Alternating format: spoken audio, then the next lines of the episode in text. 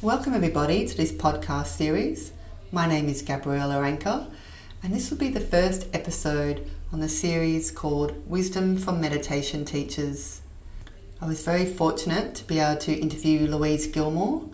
Louise is a lecturer teaching transformative meditation at the Awareness Institute in Crow's Nest. She used to be a journalist and a researcher before beginning a career as a community educator facilitating meditation training for cancer support groups at Manly Hospital and later becoming the president of Carers Australia. She previously taught meditation at Nature Care before joining the Awareness Institute in 2008. Louise is definitely a pioneer in the field of teaching meditation in hospitals. It was just such an enlightening experience today to talk to her and hear her wisdom, her enthusiasm, and passion for meditation. I really hope you get as much out of it as I did. I thoroughly enjoyed talking to Louise. We had a good laugh, a good chat, and I really learnt a lot. And I hope you do too. Thanks for listening. Welcome, Louise. Thank, Thank you you so much for agreeing to be interviewed for this podcast My pleasure. and sharing your wisdom and insights about meditation and teaching meditation teachers.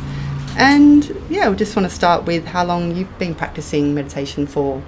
Um, I started, uh, I learned to meditate in 1978. 1978 Wow. or 7, I'm not sure. Yeah. Yeah, so a long time ago, over over 40 years. Yes. Yeah. And do you follow a particular tradition or do you have different approaches when it comes to meditation? Well, when I learned to meditate, um, the, the really the only place um, that was available was through the Transcendental Meditation System, which is a kind of Hindu-based practice. So that's how I learned, and that's a mantra-based practice, and I did that for about ten years. So for that time, I was definitely I wasn't part of the system, but I was practicing that practice. Uh, and then I, because my background's in journalism, I became interested in researching what other traditions had to offer. So that opened it up. And I started to pick and choose, you know, from a whole range of traditions. yeah, okay. Yeah. Great. And was it your personal experience with meditation that led to teaching? When you learnt transcendental meditation, did you teach that or No, no? no, because you have to be part of the the sort of um, system there, Right. you know, and and accredited. And um, I actually, um, I it, it was really different. So I just was a meditator for about ten years, and then I got the chance of um, a job as uh, running a, a cancer support group uh, in the health system. And so I that that job was um, largely based around teaching people with cancer and their families to meditate because that was at a time when meditation had come into people's awareness as being useful in uh, you know working with with cancer and um, and family members as well. So it was a place where people could learn to meditate and without going to somewhere religious. Mm. Um, so uh, a, a psychologist set it up and then ran a training program, and I sort of graduated from that training program, which was really a bigger thing about how to facilitate groups and how to facilitate them in a way that was not just peer support, it was more therapeutic. That was the intention, anyway. It was more and a more uh, therapeutic intention than that. And so there were a lot of psychological aspects to it that she trained us to do. Um, I worked with a colleague who'd also been through the whole program, and um, yeah, we we were based at Manly Hospital, but we also used to go to other hospitals on request, and um, that went on for 14 years. Wow. And I left at that stage, and it continued. You know? Wow. Yeah, so it was a very successful program. And that program, what what kind of um, practice was that based on? Well, that was part of me getting interested in researching. Mm. And because I was then working in the hospital system, um, I used to go to the hospital librarian at the end of every year and ask what are the um, uh, research papers in English um, that have been published in the last year on meditation and its value. So I used uh, over the years I just gathered all this um, material. Uh, I also loved going to courses and training. So the first uh, meditation was was a Hindu based one, and then I became interested in Buddhism, and then I did some Sufi training, and you know, and those Eastern traditions were the ones that were available right. in those days. They were accessible, um, you know, and all of the religious traditions have meditation practices, but in those days they weren't as readily available.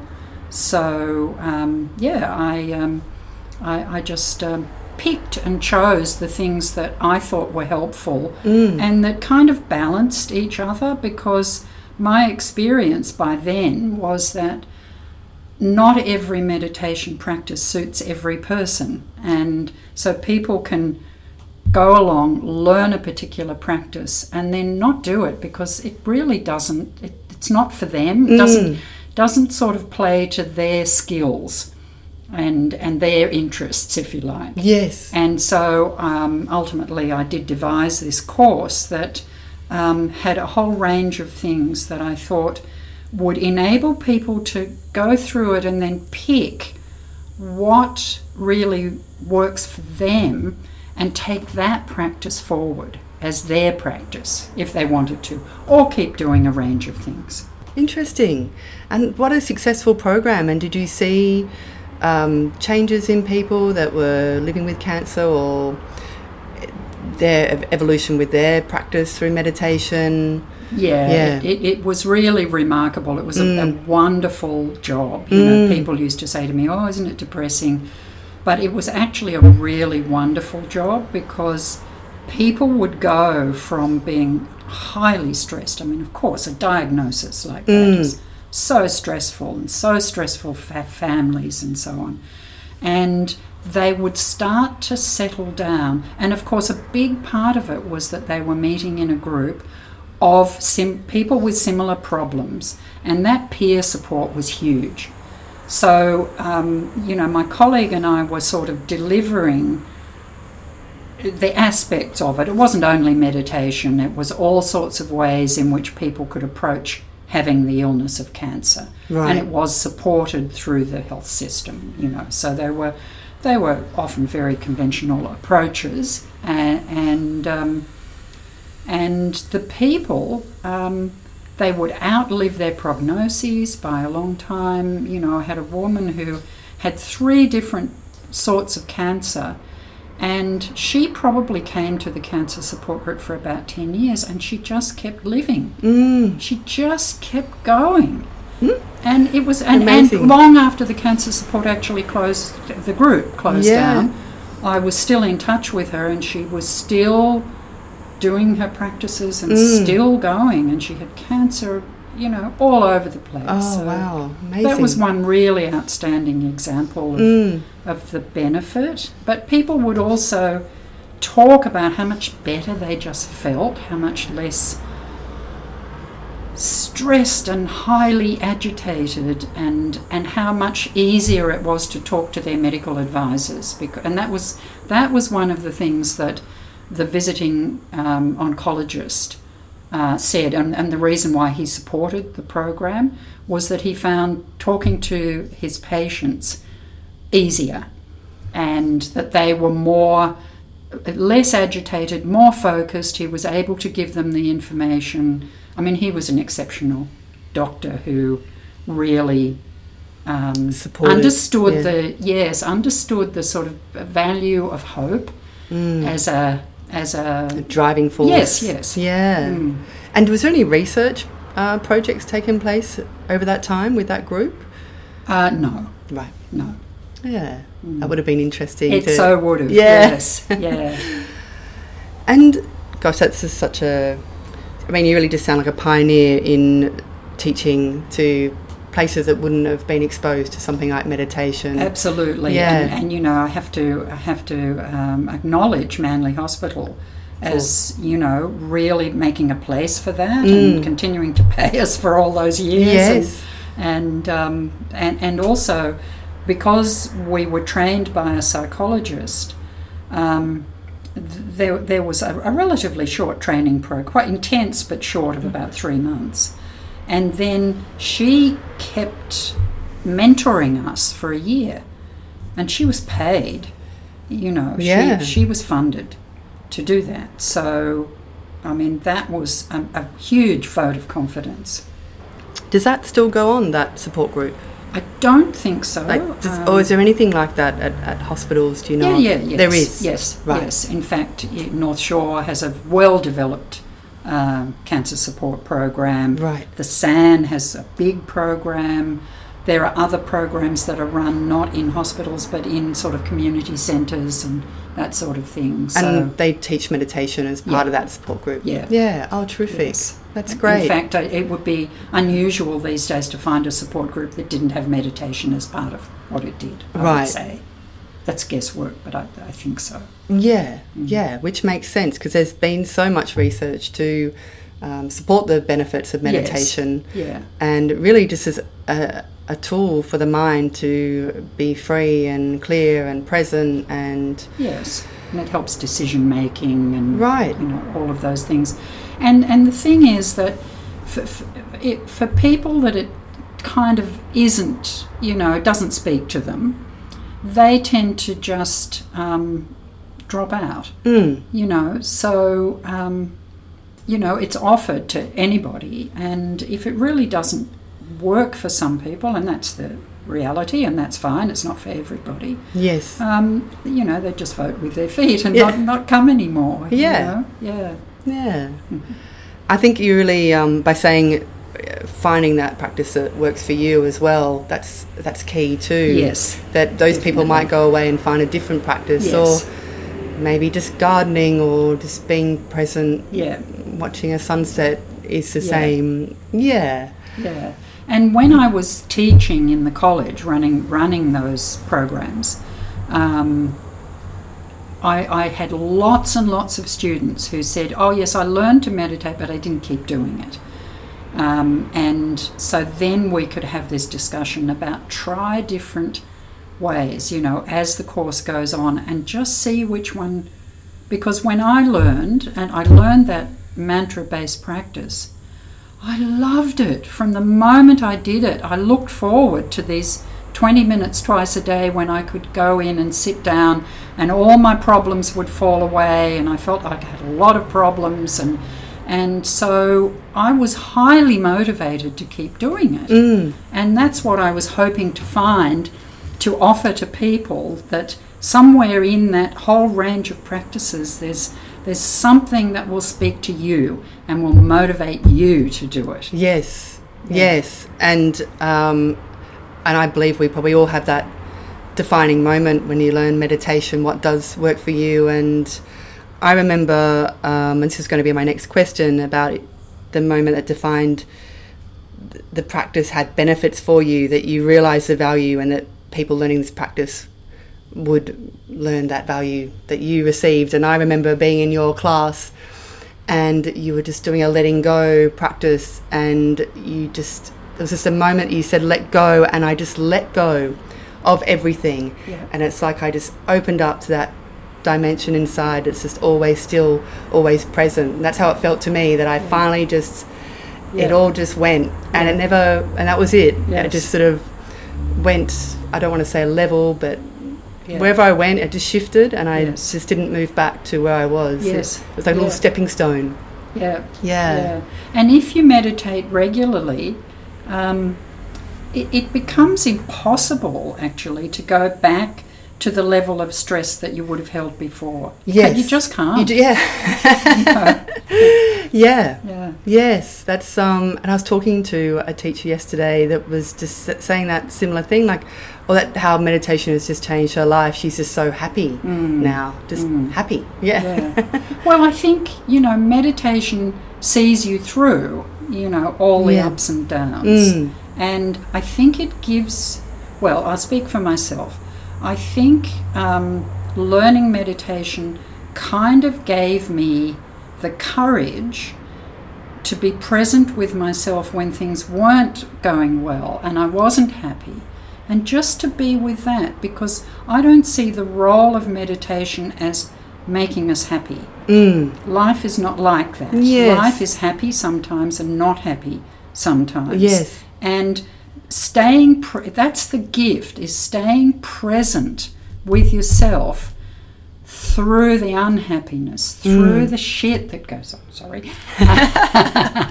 you know, through all of those difficulties as well as staying present when you're happy and you know all of the, the, the delightful things Yes. that we're happy to claim but it's not about pushing anything away. And I think that's one of the most important things for somebody who wants to teach meditation to really get Yes. in themselves that it's actually okay to be absolutely miserable and be present with that. And how do you do that? Well, you do it by entering that space that you've trained yourself to enter when you weren't so miserable. And, and then it's a resource for you. You can go there and be with yourself. Mm. I find that sometimes I just don't enjoy it. Yes, Yeah. yes, like whether it's my own meditation practice or even teaching. Like Yeah. sometimes I come away and go, I just didn't yes. enjoy that. I didn't get to. yeah, And other times I have these really incredible experiences. And I think it's that back to that non attachment and judgment about what it is and what it isn't. yeah. And it's always changing. And And, yeah. and one of the traps, I think, is to hang on to those incredible experiences and make that, oh, you know, six months ago I had this amazing experience, and then it becomes two years ago and ten years Yeah. ago, and you're still there yes. in that, and that's who you are, that person who had that amazing experience. Yes. Instead of just letting it go and allowing the, you know, space for the next experience, whatever it may be, to arise. That's so true because I I've had those moments and then you just want to get back there. Yeah, yeah, and that's so true to look forward to the next time. yeah. And And yeah. if you if you had a traditional guru, um, and you were going to the guru and saying and reporting, you know, what what was going on in your practice, which is not how we teach it in the West. Um, but if if that was the case, there would be times when that teacher would be saying to you, "Don't meditate." You know, as you said, go and garden. Just go and you know walk. Do something else. Just don't do the practice for a time. You need to stop for a little while. okay. Yeah. Did you have that a yes. guru? Right. Yeah. No, no, no, I didn't have Right. a guru, but I learned that. I, I, I've never actually had a. Well, I, I've had amazing teachers, Yes. but I've never. Not it hasn't been defined for me in that term of guru. Right. Um, but I've certainly read a lot about it and understood that that um, meditating every day, if you're in the Western world where you hold a job and have a family and all the other things, is not always going to be what you need to do. You know, and that that's okay too. Okay. Interesting. Yeah. Yeah, I haven't heard that before, and Yeah. Been wondering about as well with all the apps that we have and different traditions of practice. Do you believe that they all have value, or do you only ad- advocate for certain practices uh, because we don't have that guru, or we don't even maybe even have a continual group? We just maybe have the app that we Yeah. listen to, and yeah, yeah. Well, I don't know all of them, so I, I can't really assess whether Mm. they're all good. Um, you I know that some are like um, evidence based and they've been created by Macquarie Uni and that kind of thing. well, yeah, if, if it if it Yeah. sort of works for people, yeah. Um, I do think there's probably value in being in a some sort of group setting with some sort of teacher tra- trained to some sort of level with whom you can discuss what comes up and with your, the peers, you know, the other people in the group or the class or whatever. I do think there's value in that that that can't because if you come on a stumbling block and there are stumbling blocks in meditation if if that happens, um, it can mean you stop doing it if Mm. you don't have support and a bit of guidance at certain stages.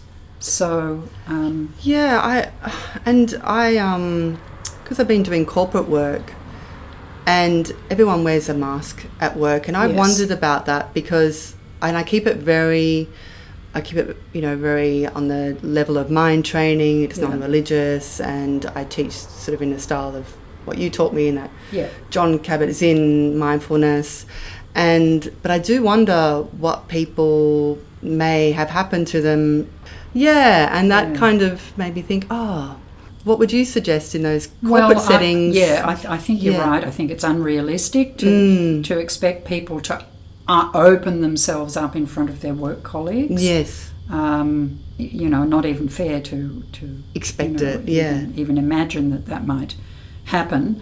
Um, it depends how dedicated you are, really. If you're teaching in a corporate setting and you want to say to people, if something comes up that disturbs you, here's my number. I, I often give people my, my number, Yeah. and people hardly ever ring me.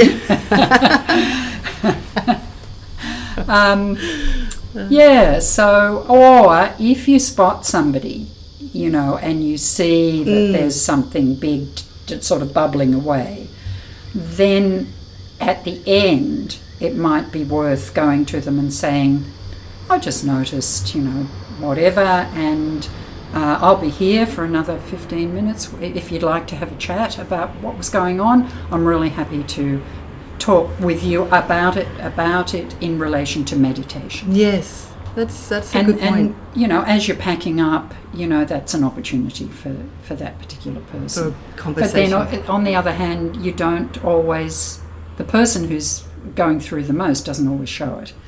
Well, that's true as well, Yeah. and and I think it's back to that whole mask at work because Yes. if you kind of let a little bit out, it could end up being a lot, and um, and I think there's there's so much um, information out there saying meditation or mindfulness can then you know it's you got more clarity and that you can work Yeah, at a faster pace kind of you know it's it's, it's kind of given this all these To- benefits. all these benefits in the corporate set, Yeah. setting. Um, I asked a place for a, a, a testimonial for my website, and the lady wrote, Oh, I enjoyed it so much. I was so relaxed. I didn't want to go back to work. yeah, that's not in line with the. yeah. Yeah, and I got so much more done, and I, I just thought that was funny. And, and w- w- yeah, what do you have any, you know, insights about that? About is there anything you've heard about meditation that you kind of go, oh, that's a funny thing to believe it can do? Just in that work, I just find the work, the corporate kind of information can be, I think, misleading.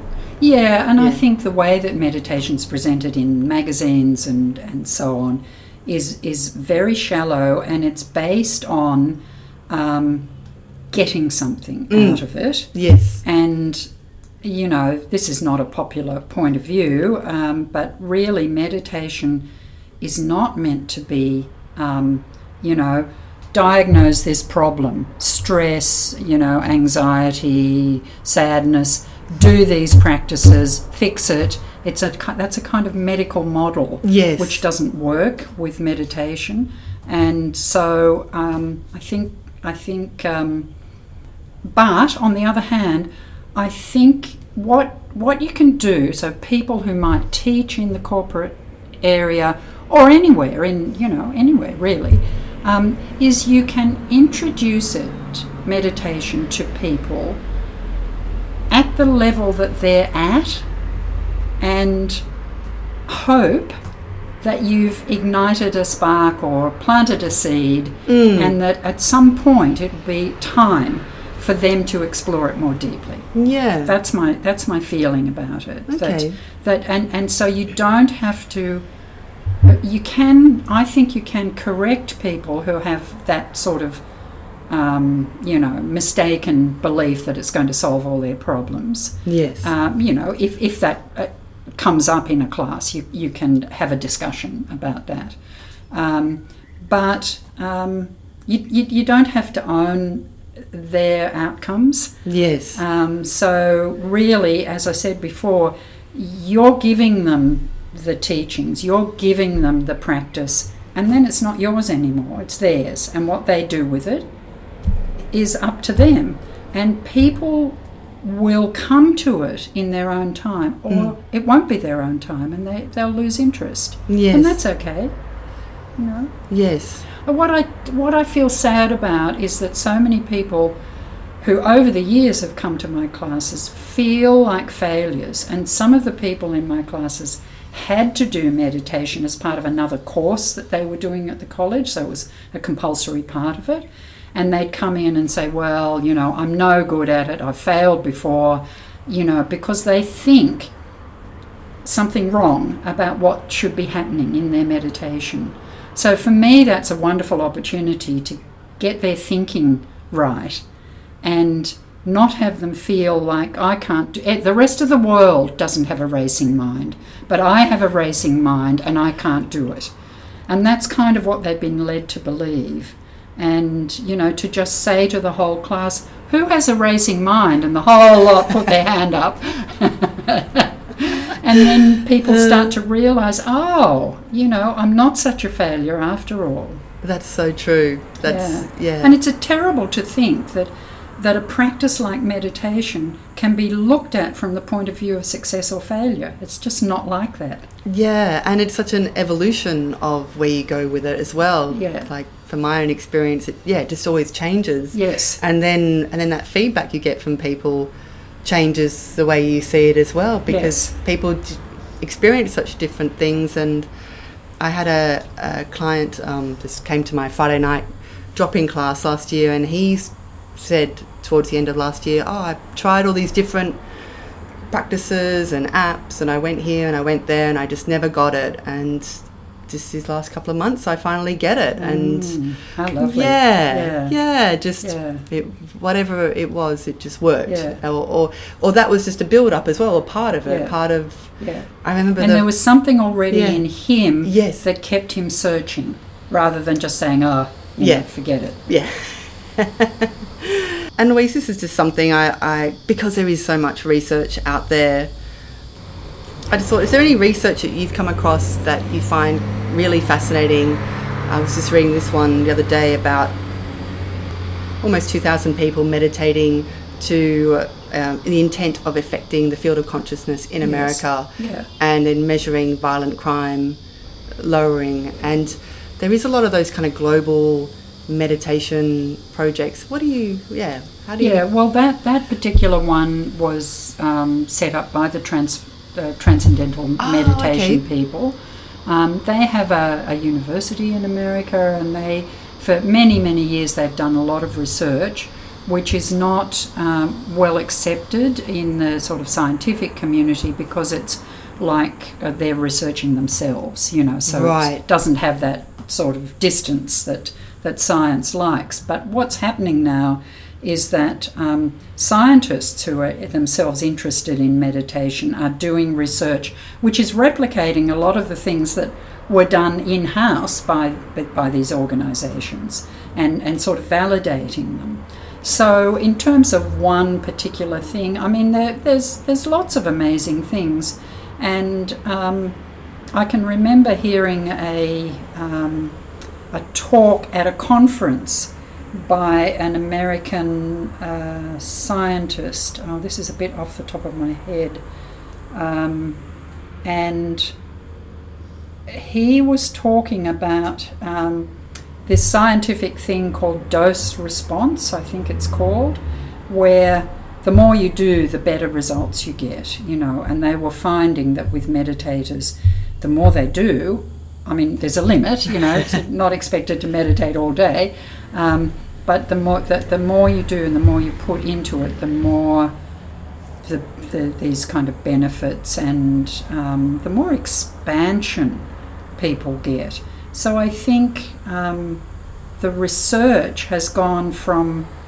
oh, yeah, maybe that's not a, a good thing. I, I can't really think of any str- very striking thing. Right. you know, I mean, I could go and look something up, but it's not in my head at the moment. What about just global meditation projects? What do you think of that raising consciousness? And do you, yeah, do you believe that's possible? That if everyone meditated at the same time, at, you know, around the world, that can actually, don't know Raise about believe it. I mean, I think it's definitely worth a try. yeah, you know but Yeah. but I you know one thing that meditation has led me to which is maybe very different from other people is I no longer have a belief system. yeah. I don't need to believe this is the right way, this is the right this is the right way. Yes. Um, it's just what unfolds. And so I, I, I must say I don't really believe. You know, in terms of having a belief that I want to impart to anyone else, Mm. I don't have one. Yeah. So uh, you know, things are worth trying, and that's that's hopefully that's a very benevolent thing for people to try to do, and the more benevolence we can bring into the world, Well, it can't be bad. That's absolutely true. Yeah, just building love and kindness and Yes. compassion. Yes, um, and being with other people and Yeah. all of those things. I think it's it's it's how how can it not be beneficial? That's that's such a good point, Yeah. and um, I love that you say that about that unfolding. And um, my my last question really for you was, what is the one thing you would like everyone to know about meditation? But I really, do you feel like that answered it? Because yeah, that it is that unfolding, and and it's so individual. It it's you. It's what you do, and what you make of it in your life, um, and and there are basic practices. And you know what? You don't have to. Um, become more and more advanced. You actually, even though I teach it, you know, experience. Let's say experienced students yeah, um, you actually don't have to advance. You can keep doing the simplest of practices, and as you grow, what the practice gives you will grow. mm. And I'll tell you just to finish this uh, story that im- did impress me. Um, I went um, with Tenzin Palmo, the um, Yes. uh, English Tibetan nun, nun in the Tibetan tradition, on a, a, a pilgrimage back to her cave in Oh, the wow. Himalayas. And I met, we went to this um, nunnery and, and a temple and we stayed there, in, you know, quite high altitude, just below the cave, and we had to climb from there up to the cave. And we met these very, very elderly nuns who had lived there most of their lives. They were just incredible women. You know, they were local women from the area who'd become nuns in their youth and they were now aged, you know, 70s and 80s. And because of the way that system works, because of the way that system works, um, women were not given the high level teachings, you know, the advanced teachings. as in Buddhism, in in Buddhism, In Tibetan Buddhism. in Tibetan Buddhism, yes. Buddhism, yeah. Yeah, so they were just given basic meditation practices, and off you go and spend your day doing mostly gardening and housework and, you know, all the usual things, and the rest of your time meditating with the practices you've been given. And these terribly faithful women um, just did these simple, simple practices, and they reached a point where they were then recognized as advanced souls. They had done the simplest of practices, and it had brought them, you know, through their, I suppose, through their humility and through their, you know, devotion. Um, you know, to a, a recognized high level of achievement within that system. So you know that's be, that's what's behind me saying you don't have to always look for oh, what's the latest new practice Yeah. to do and how advanced can I get. Because they weren't exposed to the so-called advanced teachings. No, not at all. No, yeah, No. interesting. yeah, and so they thought they were keeping them down by not allowing the advanced teachings, but they they ascended anyway. Or yeah, yeah, yeah. And then their- and then you know there was a willingness to recognise their achievements Mm. and where they where they got to. A little rant about keeping women down. we don't need that. What an incredible story! Now I now I remember you talking about that in class Yeah, about your yeah, experience really with struck me, I. I remember that quote, and I, I have that quote about um, Oh, from Tenzin Palmo. Yeah, yes, yes, um, and the sandpaper. yeah, Yes, rubbing yourself with velvet and silk may feel very nice, but yeah, but sandpaper will make you whole. yes, Will make yes. you yeah Yes. smooth, smooth. That was the word. I love that quote. Mm, Yeah. yeah. Louise, thank you so much. Uh, it's just been such a been pleasure. It is, really has been fun, and, Fun. and thanks for listening.